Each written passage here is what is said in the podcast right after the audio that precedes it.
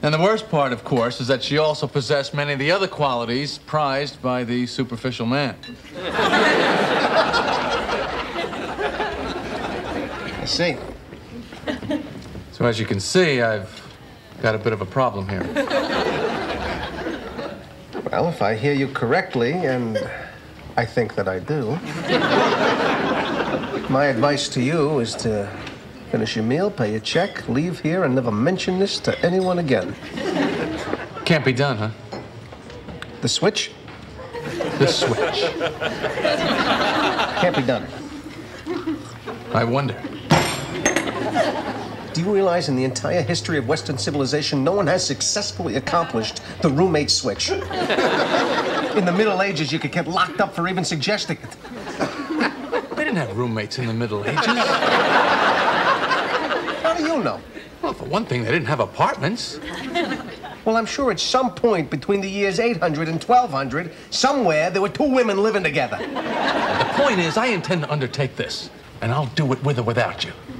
So if you're scared, if you haven't got the stomach for this, let's get it out right now. And I'll go on my own. If not, you can get on board and we can get to work. Now, what's it gonna be? All right, damn it, I'm in. I couldn't do it without you. All right, let's get to work.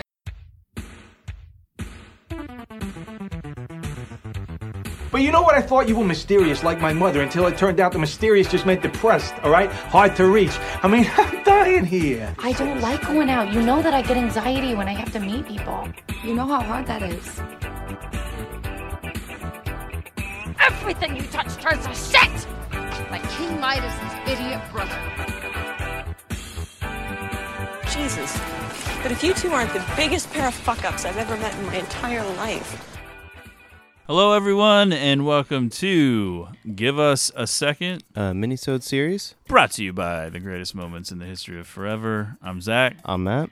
and this is our 48th edition, our favorite episodes of Seinfeld, Volume 3. That's right, we're, We're back, back. for more. Finally, been a little bit of a delay, but always happy to jump back into this world. Oh, yeah, and there will be more volumes. I think the listener response has been pretty positive to the Seinfeld stuff, and there's so many great episodes to talk about. Always do good download numbers for us. the greatest sitcom of all time, in my humble opinion. Absolutely the most relatable character of all time for me in one George Costanza. And for me, Newman. You're kind of like a Newman Kramer hybrid. Six more episodes to talk about, but before we get into those, let's remind our listeners to follow the show on Twitter at GreatestPod. Subscribe to the podcast on Apple Podcasts, Podbean, etc. Give us a rating and review if you feel like it. If you'd like a sticker, let us know on Twitter and we'll send it to you for free. And find us on Letterboxd, Zach1983, and Matt Crosby. I don't want to waste any time. No. Let's If- get into it. If you want to know the plans for the schedule for the rest of the year, listen to another episode. Not this one. well, there'll be more information coming up. There's no reason to get into that. No, I want to no. give us a second. These It- are our mini-sodes. yeah, yeah. all. And this, these ones are just here for fun. We don't need to get into that serious business. The rest of the podcast, yeah, deathly serious. Yeah. give us a second's fun. right.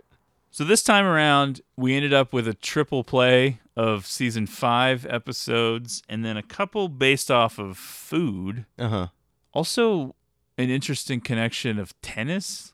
Yeah, I noticed that a too. Yeah, yeah. And I think this is just sort of what happens with this show. Oh yeah, You just, there's like- these weird little through lines. Right, like there'll be like 30 episodes apart and there's obviously like the clear references, but then there's just things that happen similarly between multiple episodes.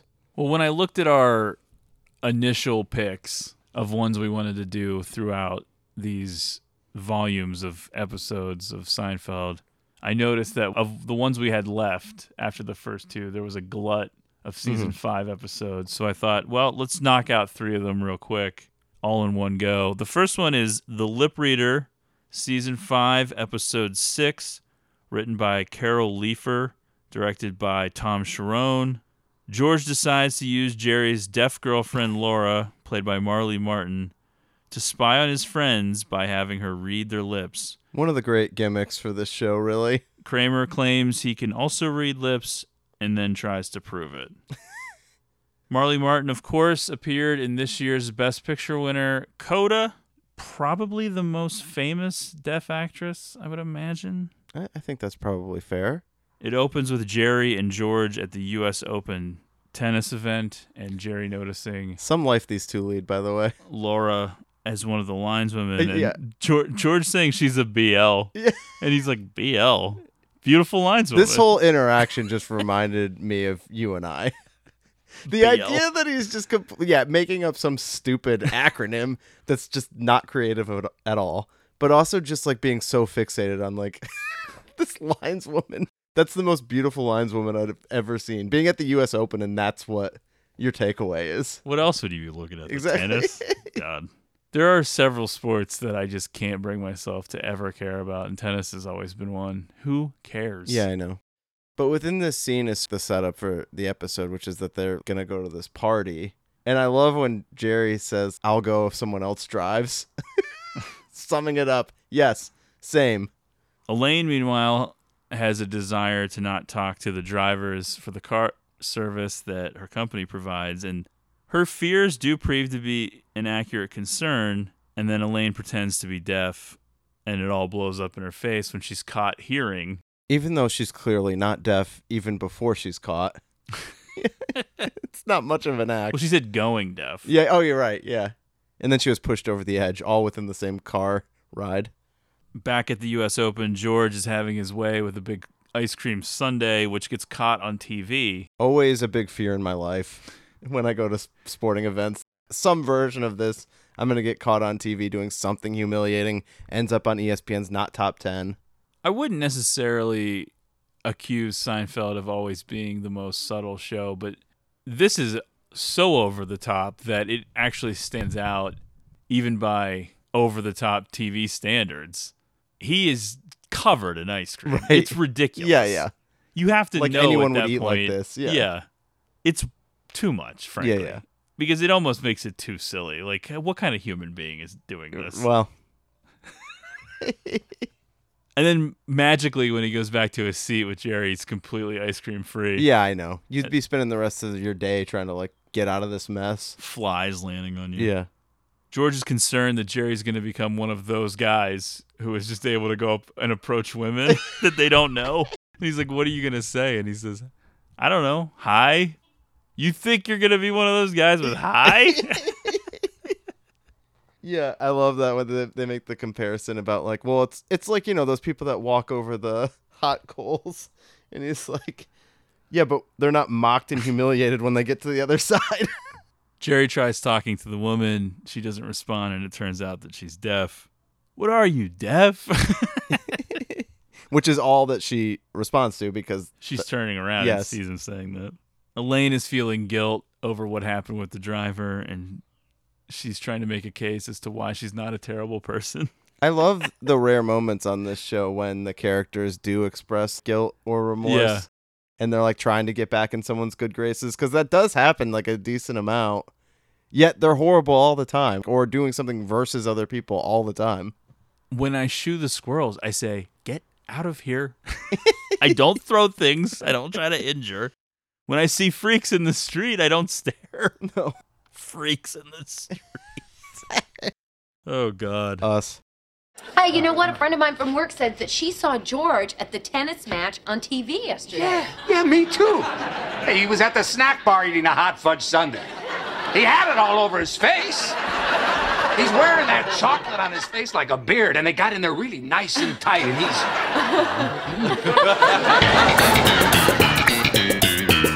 I'm sorry, George. But I don't understand. Things were going so great. What, what happened? Something must have happened. It's not you. It's me. You're giving me the it's not you, it's me routine? I invented it's not you, it's me. Nobody tells me it's them, not me. If it's anybody, it's me. All right. George, it's you. You're damn right it's me. Look, I was just trying to, you know. I know what you were trying to do. Nobody does it better than me. Well, I'm sure you do it very well. Yes, well, unfortunately, you'll never get the chance to find out. But I thought things were going great. Yeah, so did I. Did she say why? No. She tried to give me the it's not you, it's me routine. But that's your routine. Well, apparently word's out. Hey, hey, Georgie. I saw you on TV yesterday. Really? At the tennis match? Yeah, you were at the snack bar eating a hot fudge sundae. Get out of here. I didn't see any cameras there. Oh, the camera was boom there. And the announcers, they made a couple of cracks about you. Cracks? What were they saying? That you had ice cream all over your face. They were talking about how funny you looked. Oh, my God. Maybe Gwen saw it. Maybe that's what did it. Well, I tell you, it wasn't a pretty sight. She must have seen me eating it on TV. So she sees you with hot fudge on your face and she ends it? Do you really think she'd be that superficial? Why not? I would be. Hello? Oh, hi, Dad. You saw him? Really? With the ice cream? All right, I'll talk to you later. But, Bye. But your parents saw me on TV? Yeah. This is a nightmare. Kramer, how long was I up? It felt like eight seconds. One, one thousand, two, one thousand, three, one thousand. I heard you really inhaled that thing. Did anyone tape it? Can we move on? He thinks Gwen broke up with him because she saw him eating the ice cream on TV. Oh, come on. If she's that superficial, you don't want her. Yes, I do. So I guess you're not going to Todd's party on Friday. Well, I can't now. Gwen's gonna be there. Well, she should be the one that shouldn't go. Well, if a couple breaks up and they had plans to go to a neutral place, who withdraws? What's the etiquette? Excellent question. I mean, I think she should withdraw. She's the breaker, he's the breakee. He needs to get on with his life. I beg to differ. Really? He's the loser. Ah. She's the victor. Uh-huh. To the victor belong the spoils. Well, I don't care. I don't want to go anyway. I don't want to fight that traffic on Friday night. Well, we can take the car service from my office. Really? Yeah, they don't know. All right, I'll, I'll see you later. Okay. Hey, Georgie. Yeah. Right. To the victor. George's girlfriend Gwen ends up breaking up with him, and he wants to know was it the Sunday? Because it's been revealed to him that he was on television with Sunday all over his face. Wouldn't that be enough? I, I would just be able to explain it away to myself that that was it. I wouldn't need to know. I Well, then he need wouldn't have an episode. Yeah. he wants to know if that was the reason. right. Once he knows that that was the reason, I don't know what he's going to do with that information. Yeah, yeah. it's always about winning. Like he just wants to know so he can flip out on her for being the worst person. I like the conversation that they have over who gets to be the one that goes to the party when the couple breaks up. Oh yeah. He's the loser. Yeah. She's the victor. To the victor go the spoils. yeah.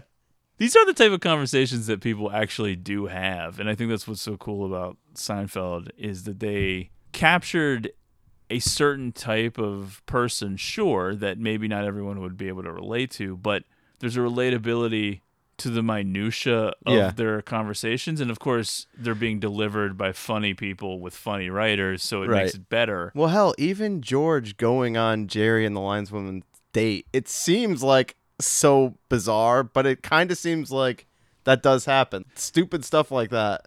Although, based on the fact that everybody seems so old on the show by Well, today's yeah. standards, it seems doubly embarrassing. That's true. That's something that happens when you're like 17. Right, right. Or maybe early 20s. Well, yeah, that's fair.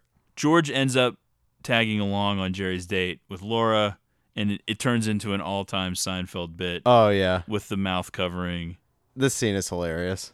I think it was actually Jason Alexander and Jerry who came up with that in the moment rather than I think originally it was written that they would just cover behind menus or something the whole time. or- Okay. Instead, they were like, why don't we come up with all these different ways to do it? Yeah, yeah.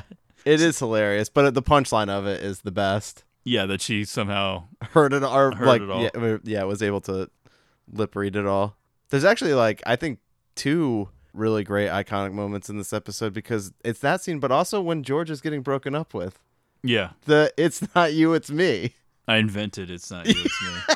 if it's anybody, it's me.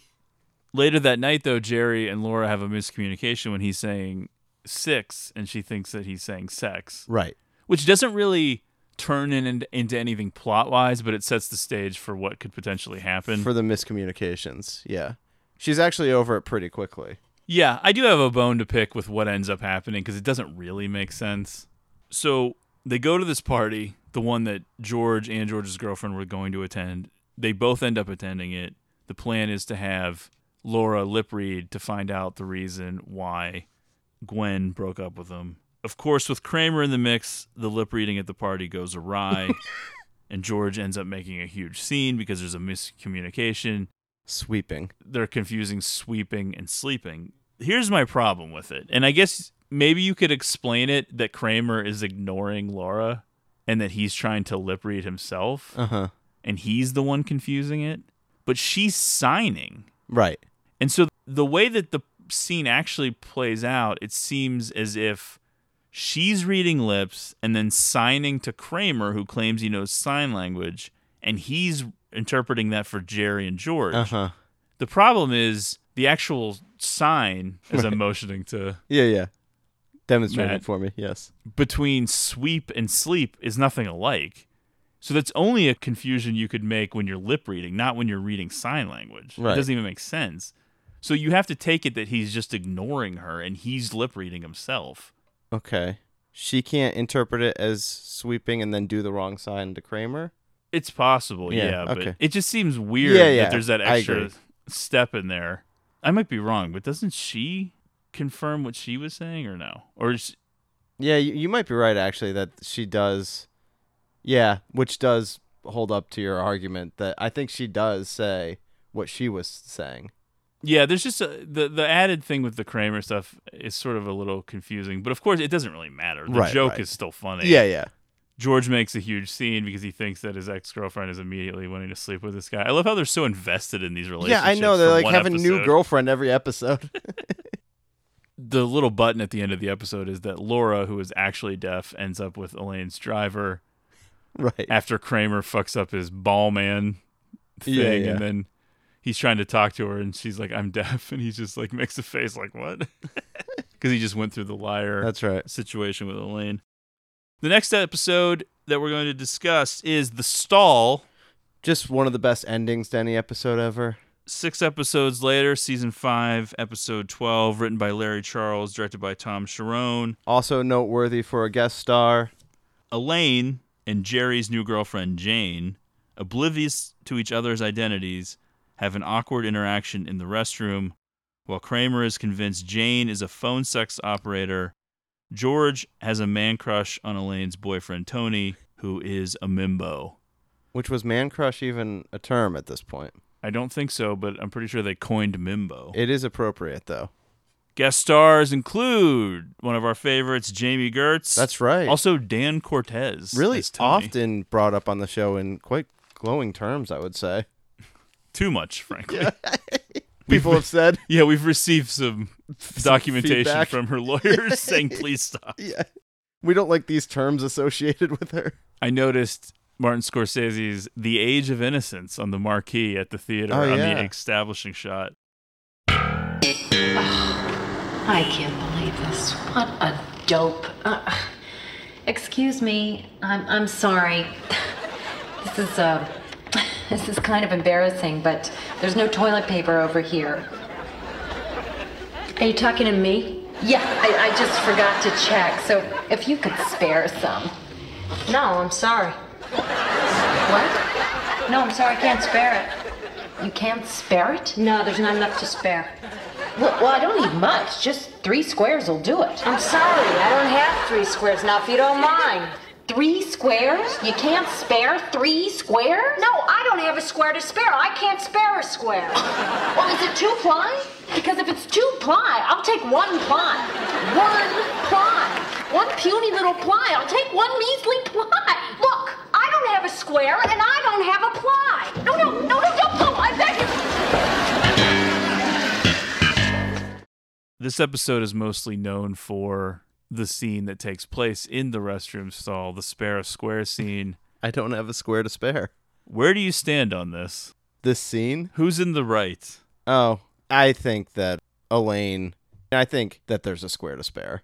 Oh yeah, based on her behavior. Yeah. Later. Yeah, I have to side with Elaine here. I think that she was just unfortunate, and the person next to her probably had something that could have got her by. To be fair, we never see. That's true. What the situation is. Unconfirmed. But based on her behavior later about napkins and Uh-huh. whatnot, it seems like she wants to be over prepared. Yes. Although I bet if I asked Lindsay, she would be on the other side. In the immediate aftermath, when Elaine is telling Tony and Jane is telling Jerry, and they're both in the same movie theater, but they don't know where each other is. I love Jami Gertz's delivery when she's like imitating Oh, yeah. the voice. Help me, help me. She was insane. the way she says insane. She wouldn't stop. Help me, help me. She was insane. I love how Jerry just sort of goes along with it as if it's completely normal what she's talking about. Right. Oh, too bad those old ladies that used to carry the flashlights aren't around anymore. We'd flush her right out. It's like, Meanwhile, Tony's like, "Hey, do you think if I jumped off that balcony, I'd get hurt?" Yeah. I definitely enjoy Jerry's Tony impression where he flips up the collar. Oh, Tony, Oh, hey, yeah. Tony. Elaine tells Jerry about the incident, and so Jerry knows now what the story is, and That's right. he becomes very concerned when Elaine says, "I would recognize that voice anywhere, forever," and So- he's like, "I got to keep them apart." It's a mission just to keep these two from meeting. Meanwhile, Kramer is coming over to Jerry's apartment to dial nine seven six numbers. To use Jerry's phone. Which to our younger listeners, 976 numbers haven't existed probably in a long time. I mean, Jerry puts up with a shocking amount from Kramer. but it is a phone sex number. I think by the time I was like old enough to really know about it, it was mostly 1 900 numbers. hmm I know more about it from Punch Drunk Love. Yeah. But in the old days, Yeah. it used to be 976 numbers. Gotcha. Like 976 tits or something like that. you know. Okay, yeah. It is interesting that we get a couple of noteworthy monks things in this episode. First of all, Kramer refers to it as monks, That's true. which is very rare. Uh huh. They usually only say coffee shop, and it's the only scene to ever show Monks' bathroom at the end. Oh, okay, yeah. They coined the phrase mimbo, and then we learned that George has a non-sexual crush on Tony. Wearing the backwards hat. Yeah, I've definitely Backwards known hat, George. this behavior. I've Oh, definitely sure. seen it before, Yeah. where there's just so much adoration Yeah, yeah. and looking up to somebody that it kind of gets a little weird. Recognizable, I'd say. sort of like you Uh-huh. with me. Yeah. I think that's right. Yeah. I try to buy like a lot of wrestling t shirts so I can be like you. How dare you say that on the podcast? George wants to spend some quality time with Tony, and Tony invites him to go rock climbing, but then Kramer ends up getting invited, which upsets George. George is mostly concerned with being able to make sandwiches for the outing. I won't be able to make enough sandwiches. Tony, to- that'll be too many sandwiches. Yeah. Tony's what about using, bowling? bowling! That's a rush. Tony's using a lot of cool words or phrases like "I'm down" or "Do you want to go manana?" Manana. Yeah. I'm down. I'm getting a boil Lance manana. Kramer isn't quite able to place it yet, but he recognizes Jane's voice when he hears it. Insane. Oh yeah, I love when it's just like this phone sex thing is hilarious. He's acting like he's just doing it for like fun. Well, when you actually overhear part of his conversation, it is kind of I hilarious. know. that wouldn't be very good. what about this rock climbing set? Insane. And then that far away shot where they're on the Yeah. edge of a thing, and it's like, what in the world? The fact that Tony survives this fall based on what they're displaying to us on I TV. know. What is this? Perfect strangers? Yeah. It seems like way too big of a gimmick. It seems like they're at like the top of a mountain, which I don't know how close this can be to like Manhattan. Yeah, it's one of the few times that Seinfeld went away from itself in terms of like what it traditionally would do as far as like sets and Uh-huh. locations, and it it definitely sticks out as Yeah, yeah. something that they didn't do often and probably shouldn't have because it doesn't look great. But there's an incident. Tony falls. I do like how they both just start screaming after he falls, though. Well, their ropes are gone too. They just go to that cliffhanger, literally, of the commercial break, and you're like, how the fuck would they get down? Yeah. Doesn't even make sense. Before Elaine learns about the incident with Tony, Jane and Elaine have a near miss when Elaine comes up to the apartment and then Jerry gives her all that gum. Yeah. Saying that her breath is bad so that she won't be able to talk. I love Elaine's delivery when Jane leaves. What is with the gum? Yeah. One thing that doing these episodes has reminded me of, and something that people should never forget, is just what a comedic genius Julia Louis Dreyfus Oh, I know. She's so good. There's no one that can deliver these lines better. She always comes up with great line deliveries. She knows how to squeeze funny out of everything. She's just an all-time great between this and Veep. Yeah, for sure. And she's easy on the eyes too. Totally. Great hair. In the next episode that we're doing, I I particularly thought she was breathtaking. Oh. and I would agree that she really was For real, yeah. George and Kramer are terrified to break the news about Tony to Elaine. Her reaction, his face. Did something happen to his face? Yeah, Jerry is just so hell bent on making Elaine admit that she's being superficial in this relationship. And she denies it at first, but right. you know, it's all clear here. There's sort of a recycling of the old Mrs. Lincoln joke. Oh yeah. So aside from the fall, how do you like the sandwiches? Yeah. they have that little callback to the massage. If you remember, Right. in a previous episode when Jerry was dating a masseuse, she wouldn't give him a massage, and now they have Jami Gertz doing it, and he says, "I've been waiting a long time for one of these." Yeah, yeah. Which gets an absurd, over-the-top reaction from the studio audience, as if it's the funniest thing that's ever been said. right. Kramer tells Jerry that he believes Jane is Erica from the phone sex line. Uh, Jane, this is my neighbor Kramer. Oh, hey. Hello, Kramer. Well,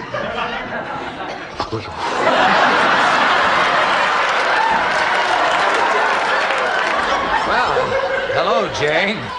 Jerry's told me so much about you, I feel like I know you intimately. Oh, I don't think so. No, we never met. I never talked to you before on the phone. All right, I'll see you later, buddy. Oh, wait, wait, wait, go, where you going? Uh, uptown uh, to the Y. Oh, I'm going uptown too. You want to split a cab? What about the driver?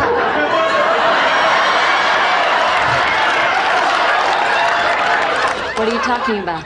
All right, I changed my mind. Uh, yeah, I, I don't think I'm going to go now. All right, well, I'll see you later. Nice Okay. meeting you. See ya.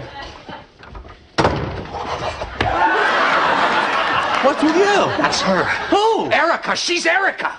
Oh, you think she's Erica, the phone sex woman? Jerry, that voice is tattooed on my brain. It's her. I'm telling you, it's her. Ah, you're crazy. Am I?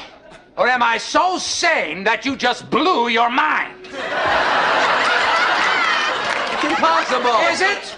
Or is it so possible that your head is spinning like a top? It can't be. Can it?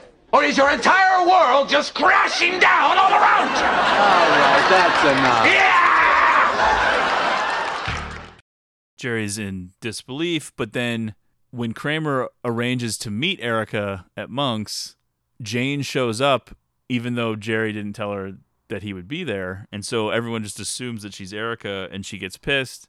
She goes into the bathroom. But at that point, Elaine has realized who Jane is right. and rushes into the bathroom, which is a very funny visual. I know. That turn around to look back at Jerry Yeah. that Jane does, where she's just like, "What?" After Elaine runs by to get into the bathroom, Right, first. right. And not just as like one roll, as like six rolls of toilet steals paper. all the Yeah. toilet paper just for the opportunity to give her the payback. and then, as you said when we kicked off this one, one of the great endings of all time. She comes out of the bathroom. She's so pissed. She says to Jerry, "Don't ever call me again." She walks away, then turns back in like this breathy Yeah, yeah. voice in Kramer's ear. You either, and then like licks her lips. Yeah. and they realize that yes, Jane was Erica all along. Yeah. I love a great good. ending. I know. that. They do that thing where it's almost like they point at each other, like, oh, freeze frame.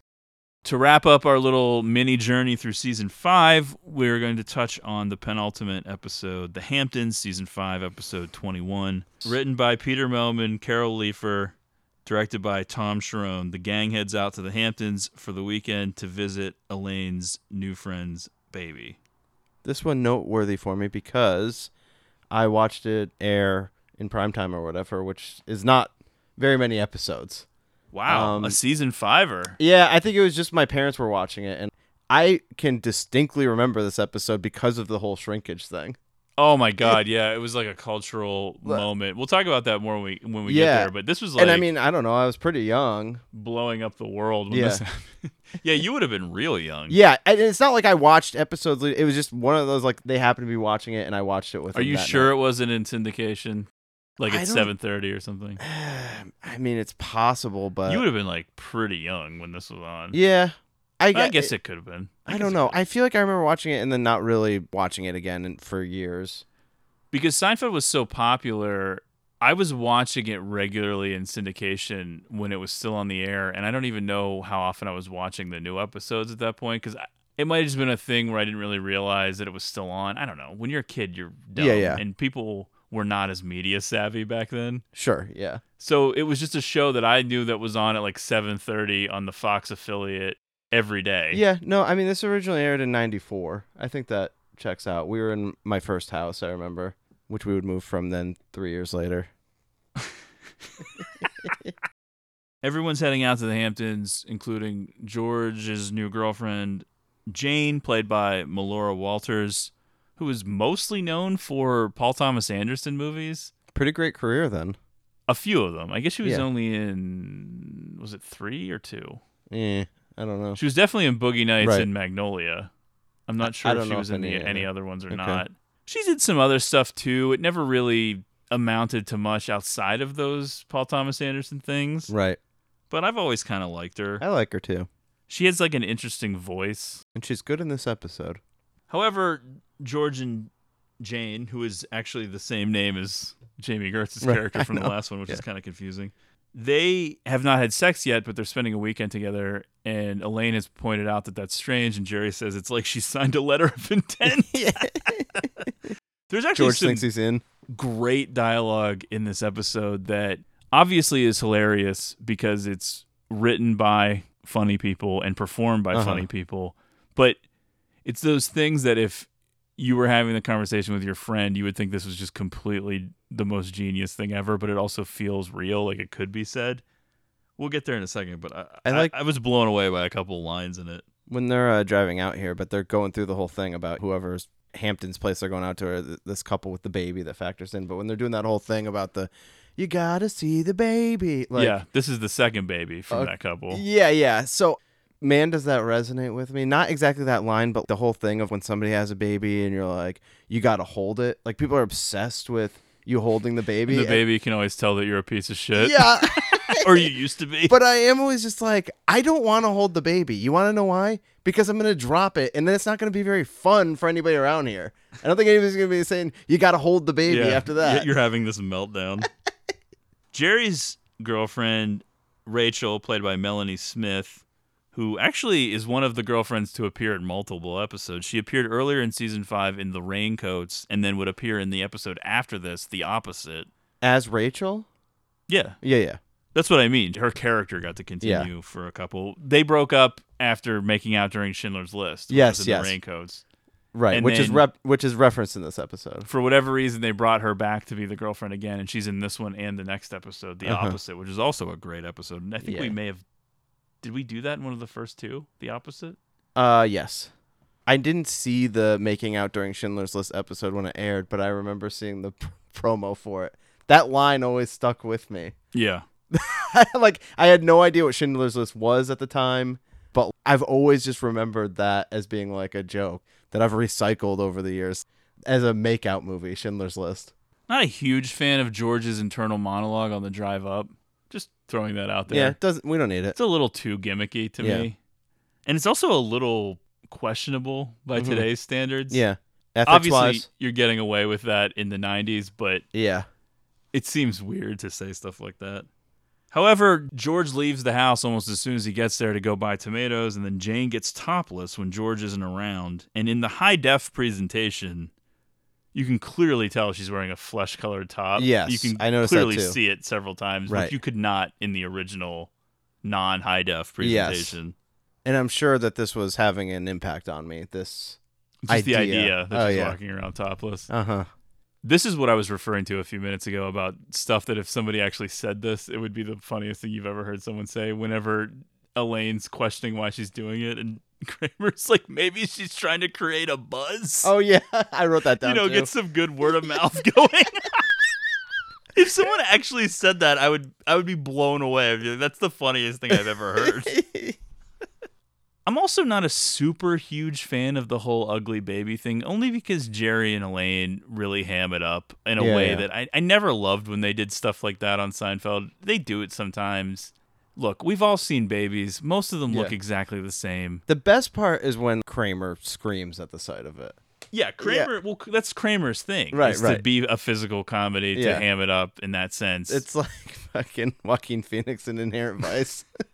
well, that reaction's so shocking that it's funny. But I would say, like most of the time, babies either look the same, and if the baby was ugly, it wouldn't be so ugly to the point where you would have to turn your face, Right, like, make a whole big thing about it. Kramer steals some lobsters off of the beach, and the pediatrician at the house refers to Elaine as breathtaking, but then also refers to the ugly baby as breathtaking. but the thing that jumps out to me is how Breathtaking Elaine truly is. Elaine, her friend, that casual vibe of just like, oh, you're staying over tonight to the pediatrician. Uh huh. Which I As if he's been like heavily drinking or something. well, no, it's just a world that I've never been a part of. I don't really know how common it even is or ever was, but just that people staying at a big vacation house together and Yeah. Well, they're I'm assuming adults. he's out there at his own vacation house, right? I mean, Who knows? Well, he might live in the Hamptons. I yeah. don't know. He's a Hamptons doctor. Sure, right. Uh, But I, I just mean like he's got a place nearby. It's not like he made a day trip out to there.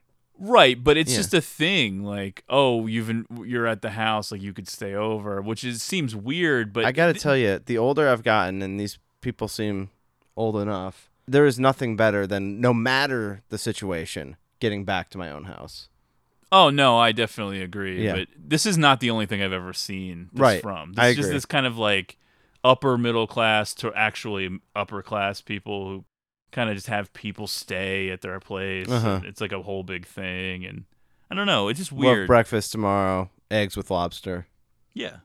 Jerry and Elaine decide that they're not going to tell George that they saw Jane topless, but then Kramer immediately spills the beans about Jane. the most Jane. predictable move ever. He's like, "Oh yeah, I got these lobsters. This is great. Everything, this whole weekend's shaping up." And then you know George is all excited. They're listing good things, and Kramer's like, "I, I saw Jane topless." Yeah. Which the funniest part of it is that George doesn't even care that Kramer saw her topless. It's that Jerry did, Yeah. because of that weird rivalry. There's some good banter here between Jerry and George. Think of me as a doctor, Right. And walks out, and then, how good of a look did you see? If you had to describe them to a police sketch artist, would they catch the suspect? They'd pick her up in about a half hour. But I like when he's talking about how they're gonna get even, and he's like, the punishment should fit the crime. And so George interprets that as being able to see Rachel naked, Jerry's girlfriend. This, of course, immediately backfires after he tries to do it, and then Rachel walks in on George right as he's pulling his swimsuit down after swimming. Uh huh. And this is the iconic moment of the episode where she's staring at him naked and then starts laughing and he Uh-huh. s- starts flipping out. I was in the pool. Yeah. I was in the pool. They've made pornos based on this idea.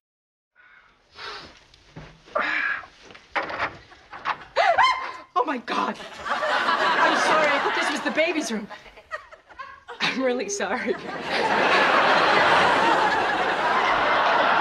I was in the pool! I was in the pool! I was having a lot of shrinkage discussions in the years following this episode, which I would have still been in middle school several yeah. years after this aired, Right. even. And I can remember girls once you start dating, it's like seventh, eighth grade, and all this different stuff's happening, and girls talking about stuff like this. I remember like having a conversation where girls were asking, like, "Is this true? What about warm water?" You know, like, Yeah. they, like they wanted to know a lot more about it. It definitely kicked off a conversation for some people who maybe weren't as familiar with how it all worked. Yeah, yeah.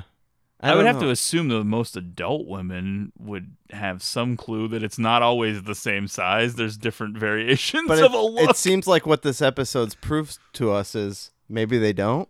I guess. Yeah. I do love on this show when they use Elaine as like their litmus test for things. It shrinks. This is where I wrote Elaine is so gorgeous. Oh, I know. that part where she comes in there. Did she do it on purpose? It was my fault. I, I told her the wrong door. I was supposed to see her. She wasn't supposed to see me. So what? Well, ordinarily, I wouldn't mind. But, But what? well, I just got back from swimming in the pool. And the water was cold. Ah. You mean shrinkage? Yes! Significant shrinkage. So you, you feel you were shortchanged? Yes. I mean, if she thinks that's me, she's under a complete misapprehension. That was not me, Jerry. That was not me. So what's the difference? Well, what if she discusses it with Jane? Oh, she's not gonna tell Jane. How do you know? Women aren't like us. They're worse. They're much worse than us. They talk about everything. Couldn't you at least tell her about the shrinkage factor? No, I'm not gonna tell her about your shrinkage. Besides, I, I think women know about shrinkage. How do women know about shrinkage? Isn't it common knowledge? Oh. Elaine! Hey, Elaine! Do women know about shrinkage? What do you mean, like laundry? No. like when a man goes swimming afterwards. It shrinks? Like a frightened turtle.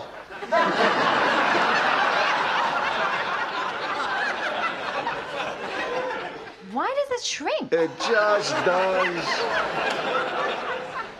I don't know how you guys walk around with those things. No one really questions the lobsters. Everyone just starts digging in, except for Rachel, who is kosher, Mm-hmm. Doesn't eat shellfish. does not eat shellfish.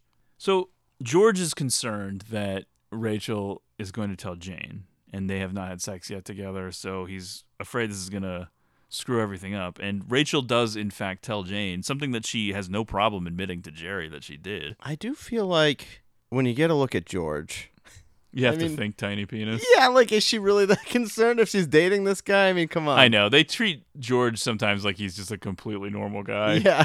it's like, come on. Melora Walters at this point is so far out of his league that it's insane. I know. I think she doesn't care about appearances. Exactly.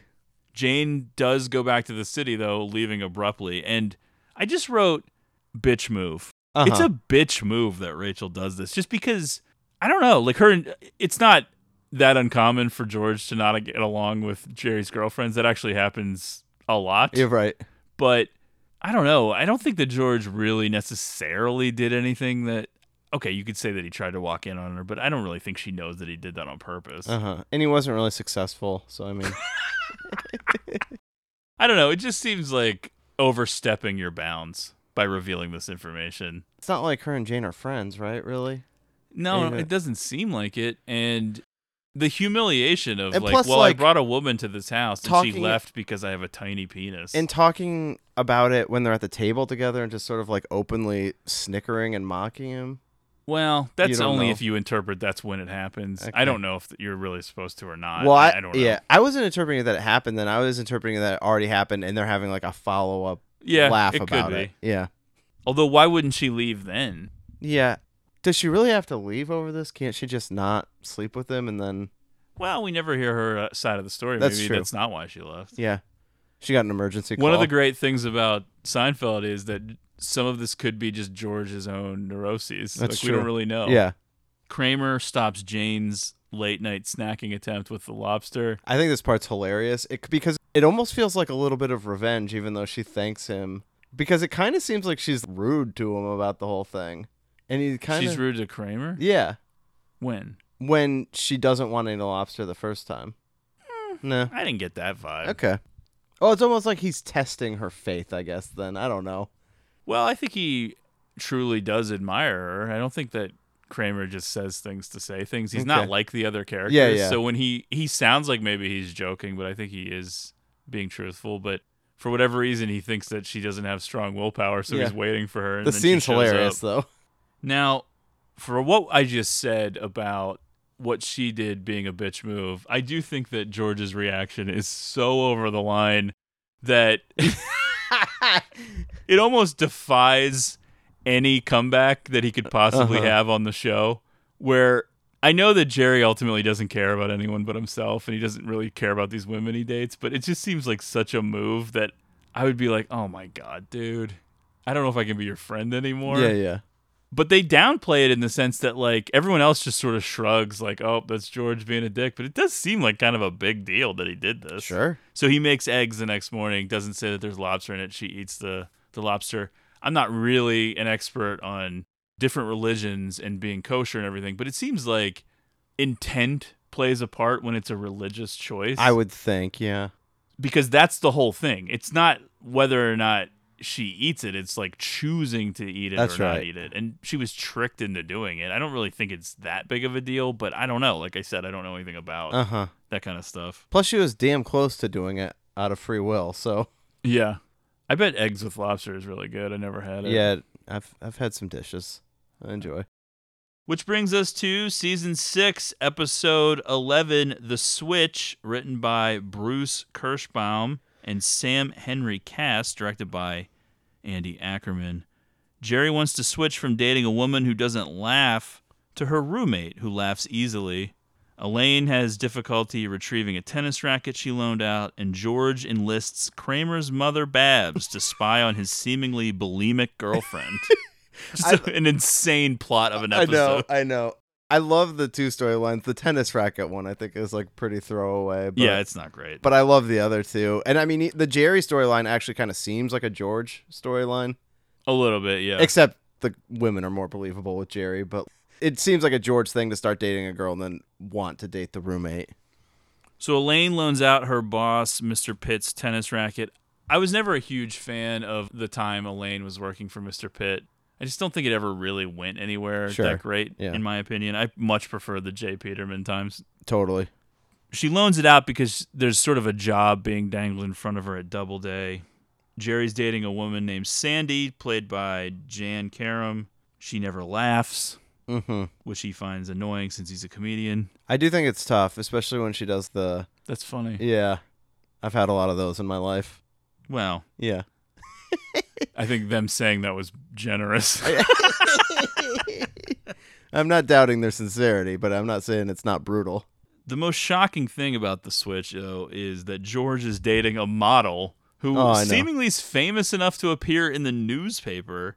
And Kramer even makes a joke about George being a part of the Glitterati. How is this possible? How is this not the plot of the episode? How It's- did George just end up dating a model out of nowhere? It is infuriating. Ugh. The things that they choose to be the background information that isn't important and the things that actually are the plot are sometimes hilarious. Yeah, I know. Kramer plants the seed that maybe she's bulimic. Nina is the model. She's played by uh, an actress named Charlotte Lewis. It would raise some questions, bulimia being one of them, but she is in a like a rush whenever they finish these meals to get to that bathroom. I, I get it. You would think so. I know, but you're like something is going on here. Maybe she has IBS. Okay, That's I, I that's where my mind slack. would go. I know. I, I listen. I'm not shaming her for it. Life is hard. I get it. Of course, if George was genuinely concerned if the woman was bulimic, that would be one thing. But of course, that is not what the real going on. reason is amazing. The real reason is much more self-serving. He's concerned about the money he's wasting on the meals that she's vomiting up right away. Of course, I'm concerned. I'm paying for those meals. I'm very jealous of the cabinet space in Jerry's apartment. That's true. Yeah. Tons of cabinets in Yeah. what is not a big kitchen. Mostly filled with cereal boxes. I can relate to that. Sure. Turns out that Kramer's mother, Babs, is a matron, and that's just Yeah. the type of person that George is looking for Maybe to I confirm could bribe a matron. whether or not Nina is vomiting after the meals. The woman from Doubleday hurt her arm with Pitt's racket, and so now it becomes super awkward when Elaine tries to get it back, and the woman is sobbing, saying, "If I can't play tennis, I don't want to leave." yeah.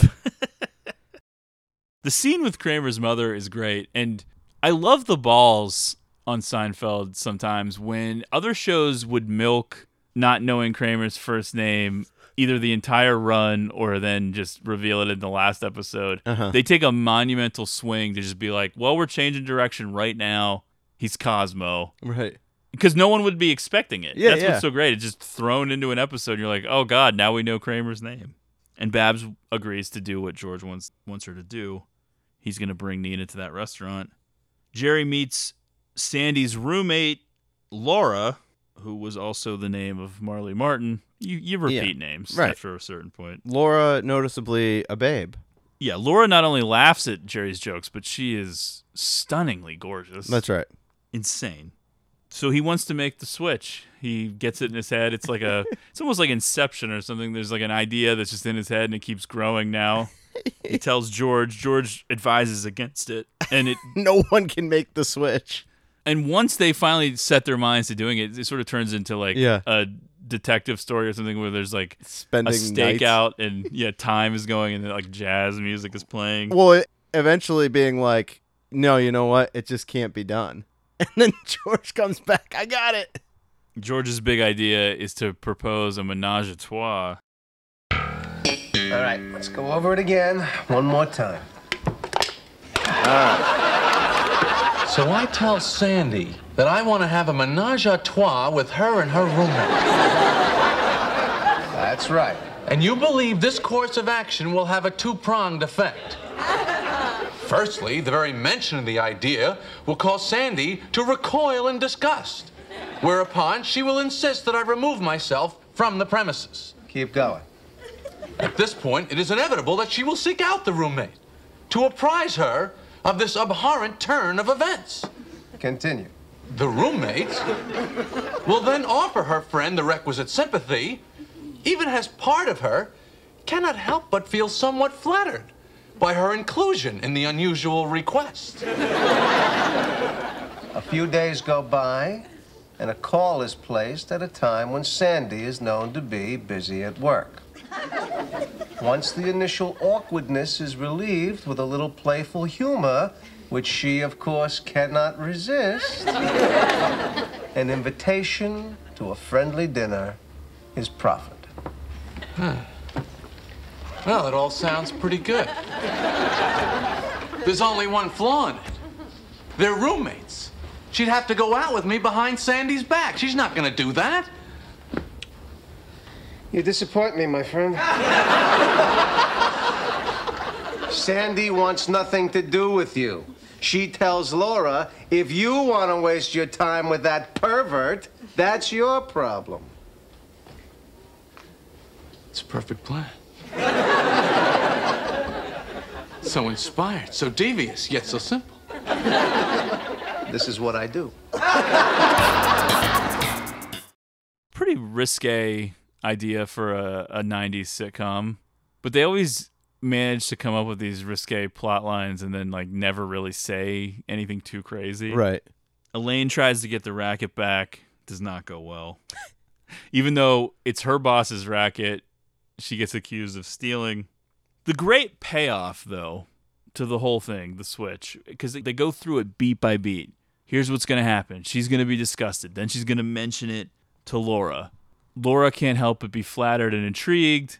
You call at the right time. Sandy's broken up with you. Now, Laura, you get her alone. You get that going. And then Sandy's going to be so disgusted with you that she's not even going to care that Laura's going to date her. Like, George has an answer for everything. Oh, I know. but what he doesn't have an answer for is, oh, what if she just says, yeah, that's a great idea? yeah. And it's what happens. Sandy ends up being into it. I love George's reaction.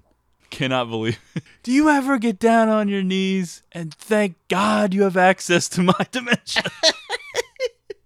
but Jerry's not going to do it. He doesn't see himself as an orgy guy. Which is a great answer and just like a reality check. I know. I'd love to say that I would just do it. I think it's a lot more overwhelming and complicated when actually presented to you. Luckily, it's nothing I've ever had to worry about. Oh, God. In the little tag at the end of the episode, George admits he wouldn't be able to do it either. yeah. Ultimately, Babs quits before spying for George and then ends up entangled with Newman out of nowhere, which ends the episode on a funny little moment of Kramer catching Newman and his mother together. We got two food themed episodes to close out this Sure. edition of our favorite episodes of Seinfeld. Season 7, Episode 6, one of the most famous episodes, The Soup Nazi. That's right. Written by Spike Feresten, directed by Andy Ackerman. A surly soup stand owner obsesses about his customers' ordering procedure, but his soup is so good that people line up down the block for it anyway. jambalaya. Mm-hmm. I got the bisque. This is actually based off of a real guy. We'll talk about that more in a minute. This probably has the thing that transcends Seinfeld more than anything with the no soup for you thing. People It's definitely one of the breakout Yeah. things of the show. There are a few, Sure. for sure. But this is definitely right up there. Uh-huh. Jerry's dating a woman named Sheila, played by Alexandra Wentworth. They have too much public affection and call each other schmoopies. This seems like something that Jerry wouldn't be able to handle, but They sort of address that Yeah. though in that conversation between George and Elaine, uh-huh. where they're kind of like, "I never know what's going on. Like you never can predict what he's gonna do." Yeah. I love the lead up, the build to actually seeing the soup Nazi because at first they're trying to get Sheila to come, she can't come. Then they're gonna go with Elaine. Elaine gets distracted by the armoire on the side of the street. So then it ends up just being Jerry and George. Jerry's really building this up. There's like a certain way you have to do it. And if you don't do it, you're not going to get your soup. It's going to be a whole thing. Yeah, which by the way, a lot of anxiety in my life over like ordering procedures. Well, would you ask for the bread if there was no bread after the warnings Jerry gave? No, but the pandemic kind of brought this back into my life where it's, you're going back to places that you've been before, but all, the protocol's all different.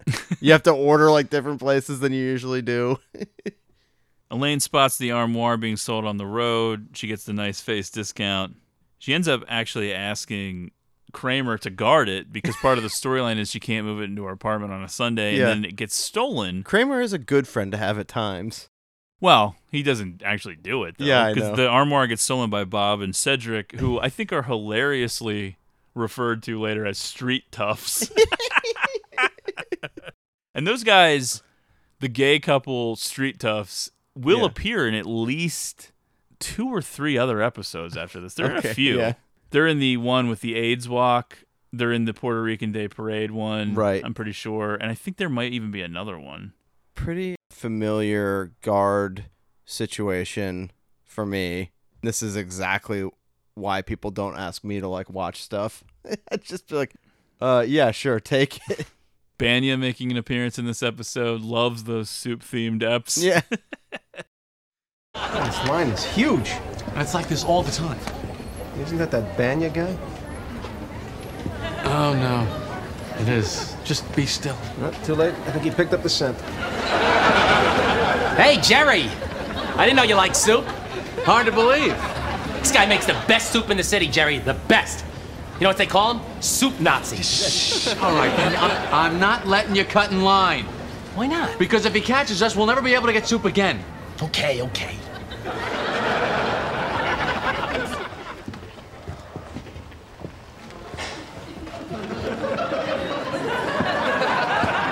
Medium turkey chili. Medium crab bisque.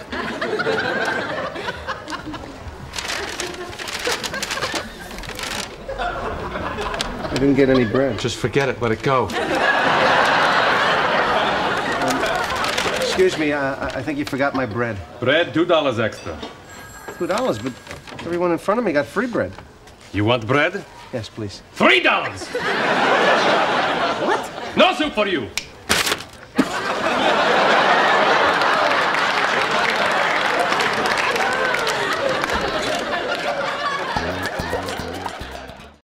George doesn't get the bread and is denied the soup. No soup for you, the iconic line. George returns again later, and this time Elaine comes with him, and this is her first encounter because she's actually trying to buy soup for Kramer, who's watching the armoire before it's stolen. She tells the soup Nazi that he looks like Al Pacino in Scent of a Woman, and she does an imitation. Although I guess Julia Louis Dreyfus had not seen Scent of a Woman, so they had to like coach her and explain what she was supposed to do. She's really pushing it in this scene, by the way. she doesn't take it very chill. seriously. Yeah. And she gets the one year ban. Yeah. Which reminds me of Randall from Clerks. You're not allowed to rent videos here anymore. And the authority I wish I had at a store like that, just to ban people from things. So the Soup Nazi is based on a real guy named Ali Al Yegnach, Yeganech, who happened to be very offended by this episode Oh, wow. and really did not like it. And after they filmed the episode and it aired, the cast and crew went to the soup place and he threw them out. Oh wow. Including Jerry. Yeah. Holy shit. However, this portrayal of this guy, this was not the first time in pop culture. although this is the first time that he's mentioned with any kind of a name or shown. But he's actually referenced in Sleepless in Seattle. Oh, wow. Which came out in 1993, about two years before this episode aired. And it was confirmed on the DVD commentary with Nora Ephron that that's who they're talking about. Because there's a character that mentions a guy who has the best soup, but is also the meanest guy in the world, or something like that. They're talking about the same guy. Larry Thomas, who portrays the Soup Nazi, earned an Emmy nomination for his work in this episode. Jerry and Sheila visit the soup stand, and the Soup Nazi is repulsed by their kissing. Jerry ultimately disavows Sheila to still be able to get the soup. Hilarious. I absolutely love this part, and it's crazy that they're able to overcome it. It's directly Yeah. a parody of real Nazi Germany, people like selling each other out, which is a like, delicate uh, subject sure. matter to get into, but it's so funny. But it's their over the top affection, and then he's just like, Do I know you? her face. the breakup provides George with the opportunity to express his own disgust at Jerry and Sheila's baby talk and public affection. It's a great moment because he tries to rope Elaine into it too, but Elaine sees where it's going Oh, yeah. way before it gets there, and she starts getting up off the couch and moving towards the door. and then he's like, Elaine, and the door just closes Yeah. and she's gone. However, as is always the case, when you shit talk a friend's ex, they get back together. And then George has to reference the pact that they made Oh, about that's getting right. married. Yeah, yeah. It has no relevancy to what's going on, but he just brings it up. Later at the coffee shop, George and Susan take on Jerry and Sheila in a public affection battle with only one loser, George. Susan actually likes it and wants it to continue, but in the end, Jerry and Sheila break up again, and George is just stuck now with an overly affectionate Susan. Oh, I know. Just completely backfires. Kramer happens to be friends with the Soup Nazi, and he explains what happens to Elaine's armoire. So the Soup Nazi gives Kramer an armoire, not knowing that it would be for someone that he banned from the stand. And then he explodes on Elaine when he actually finds out the truth. Kramer, walking with Jerry on the street, recognizes Bob and Cedric, the guys that ripped him off. They go to confront them, but then ultimately just run away. Me. The payoff of the episode is that Elaine finds the recipes to all of the Soup Nazis' soups in the armoire. She brings them to the stand Yeah. to enact her revenge. This is a great ending. Which leads the Soup Nazi to close up and head to Argentina. Newman shows up running to collect what's left of the soup in a big pot.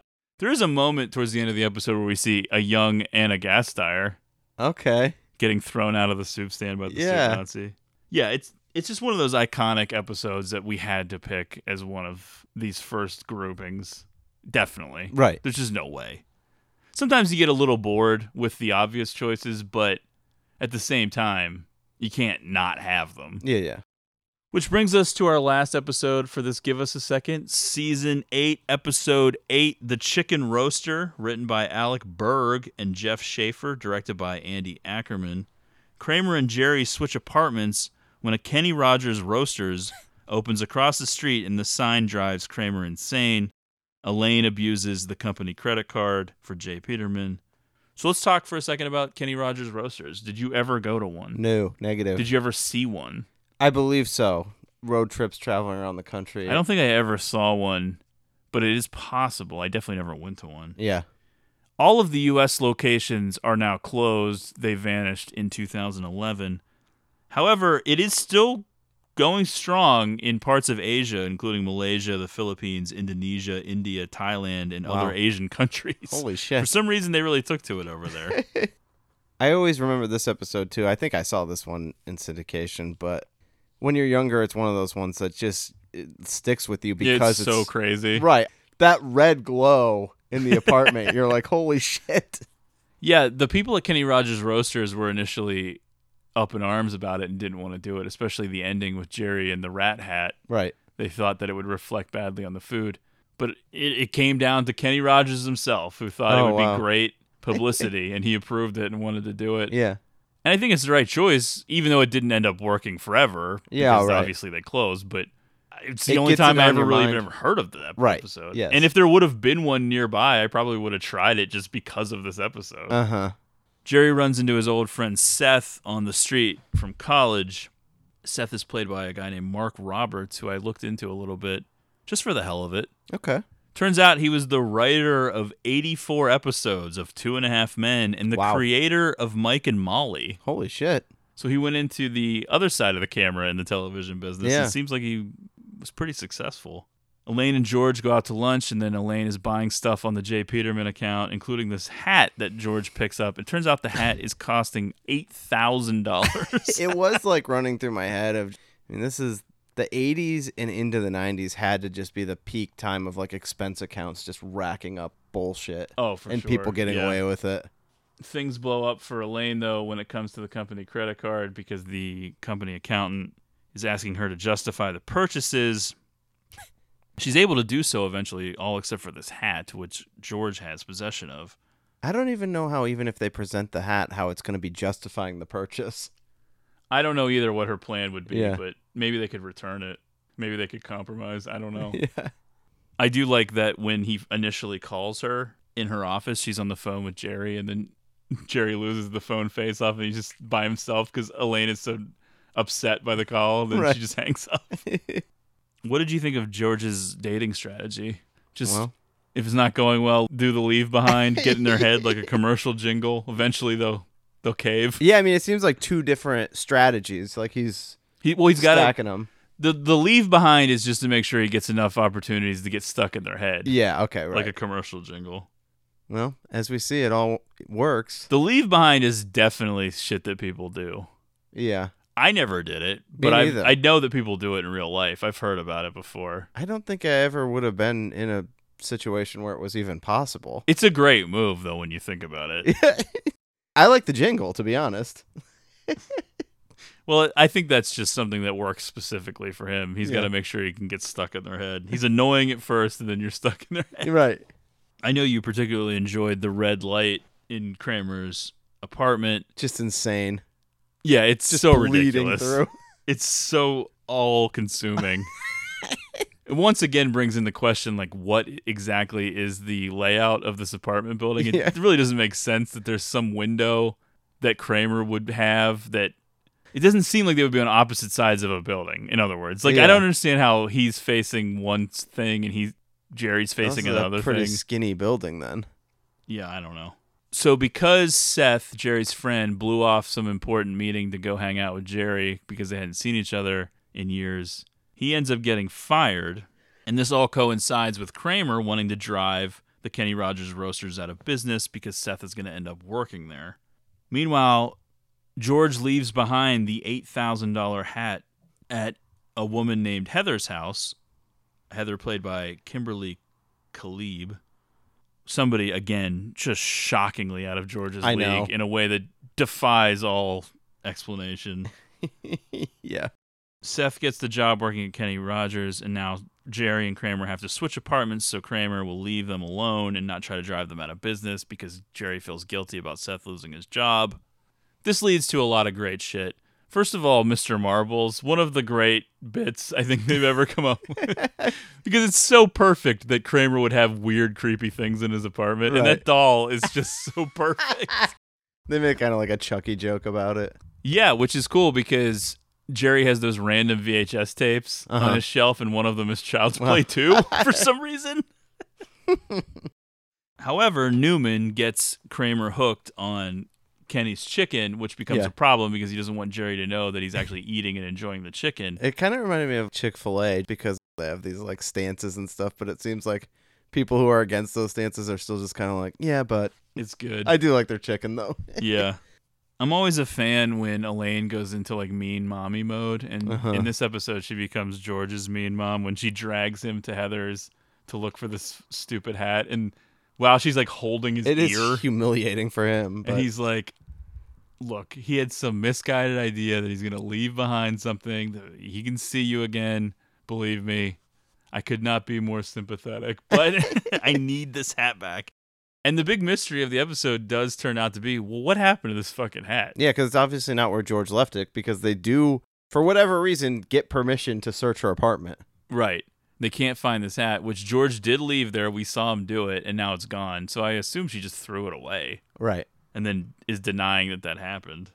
George's retaliation for the hat not being found is to steal Heather's clock because he's treating this like a game. Elaine's like, this isn't a fucking game to me. This is my job. right. I'm gonna get fucking fired. Yeah. Having Jerry and Kramer switch apartments provides the opportunity for them to do impressions of each other and essentially become each other. Yeah, yeah. So I told Ipswich I'd have the hat by this afternoon. What am I gonna do? You should sleep with him.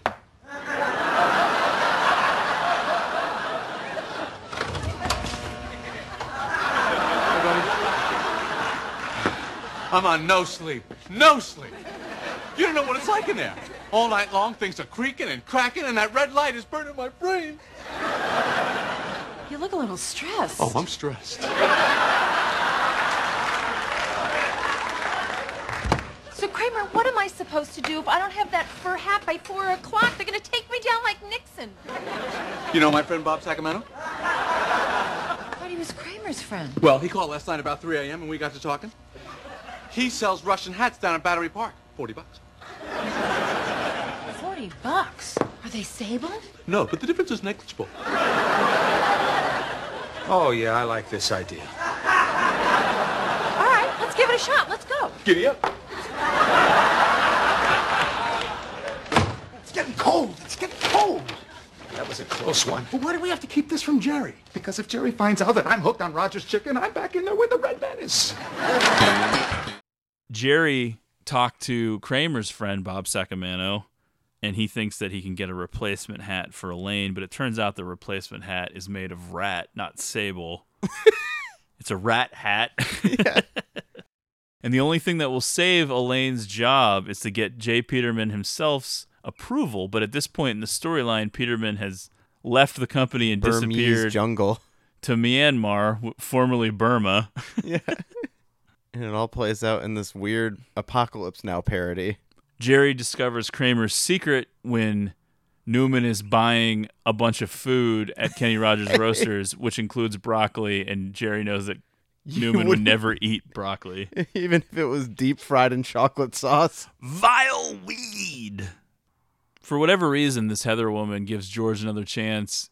Although George thinks they're still playing a game about the hat and the clock. Uh huh. So he shows up with the clock as if they're going to make some exchange. Meanwhile, the woman actually fell for his commercial jingle thing, and George blows it by the clock having its alarm ring, which is just an unfortunate ending to the I story know. because I really would have expected more from this particular thread.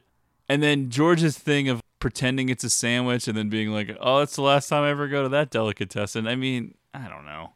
It's kind of weak. I really would have expected a little more payoff, but having like Jerry go into the chicken oh, roasters with yeah. the rat hat and then the truth coming out about Kramer with the Kenny Rogers Roasters food. That stuff all pays off great. And then the Apocalypse Now parody with Yeah. Peterman.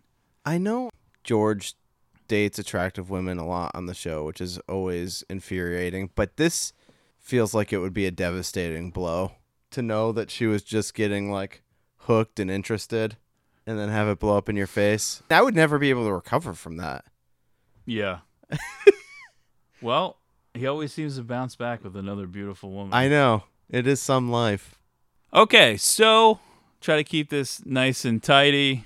It is a give us a second, a mini sode. After all, it's been a little while since we talked about Seinfeld. We'll we'll do some more this summer. I think there'll be another set coming this summer.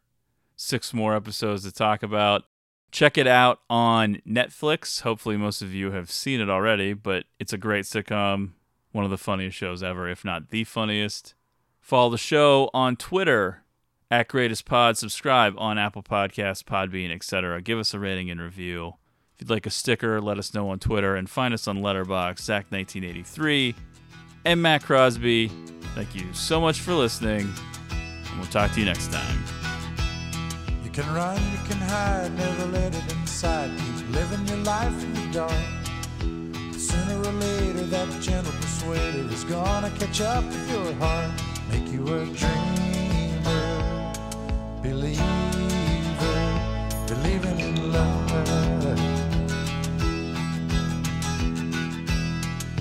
Right when a man's doing all that he planned and he thinks he's got just what he needs, life will deliver a shot that will shiver and driving him down to his knees, make him start giving, living, living again. It's your mind that tricks you into believing every time. Love will turn you around, turn you around. Well, it's your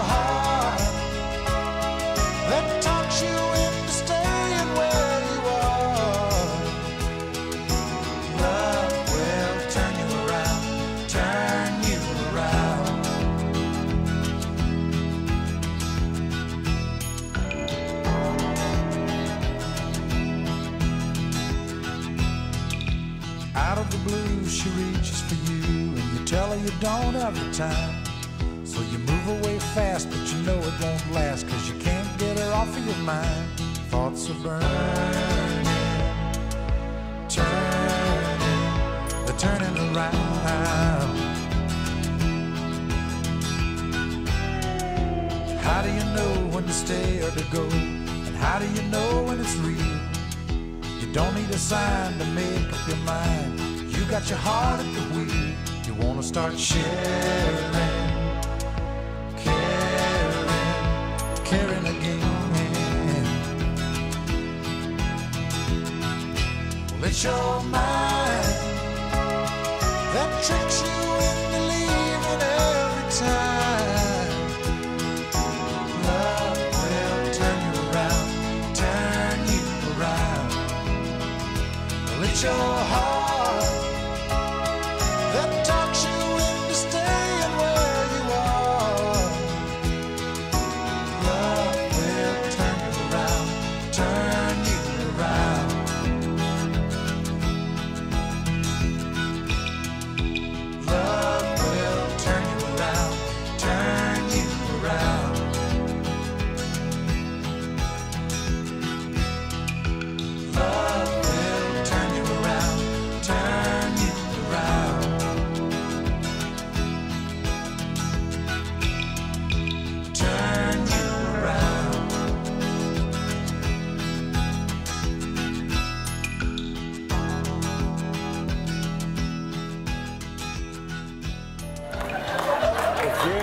a berserk night out in, in the new New York, I know just the place for you. New New York's hottest club is Whimsy. Condemned by GLAAD and the EPA from Ghostbusters. This old, wet band aid found in a, in a jacuzzi is the kind of place that makes you feel weird the next time you see your parents. This place has everything kufa hats, congas, MTV's Dan Cortese. and that TV channel at the hotel that's like about the hotel.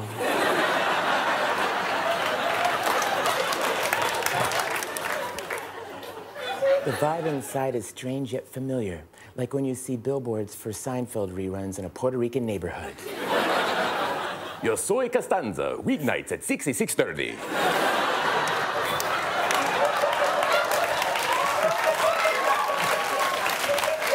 Stefon, real quick, how's Seth doing? Did he come with you?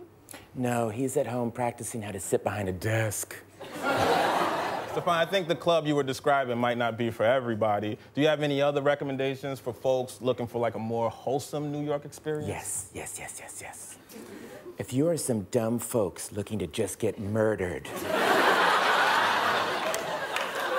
I know just the place for you. New New York's hottest club is Jan's New Backpack. Discovered by a lackluster gay realtor named Anthony who is late for every viewing. This Park Slope slop bucket gives new meaning to the question is that the little woman who played the principal in Kindergarten Cop? This place has everything asbestos, lupus, the magazines at Supercuts, Dan Cortese.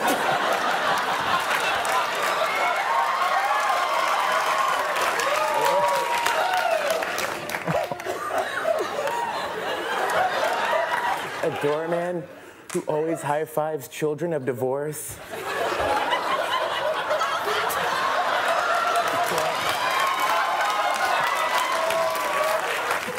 A building that, that you, you can tell used to be a McDonald's. And if the bar isn't your scene, head downstairs to see the Prozac Doobie Brothers. What are the Prozac Doobie Brothers? It's that thing of when a woman in a depression commercial gets better at the end, so they show her at a smooth jazz concert.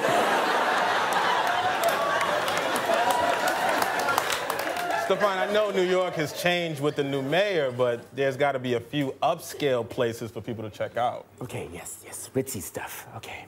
If you're well to do and you just gotta hunt humans, I know just the place for you. New New York's hottest club is.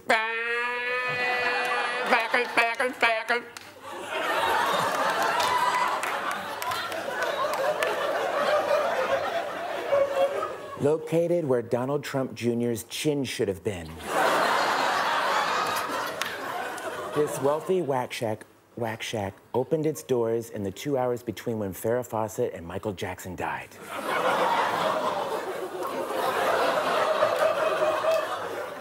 Needless to say, this place has everything skunks, K fobs, Cookie Crisp, Dan Cortese.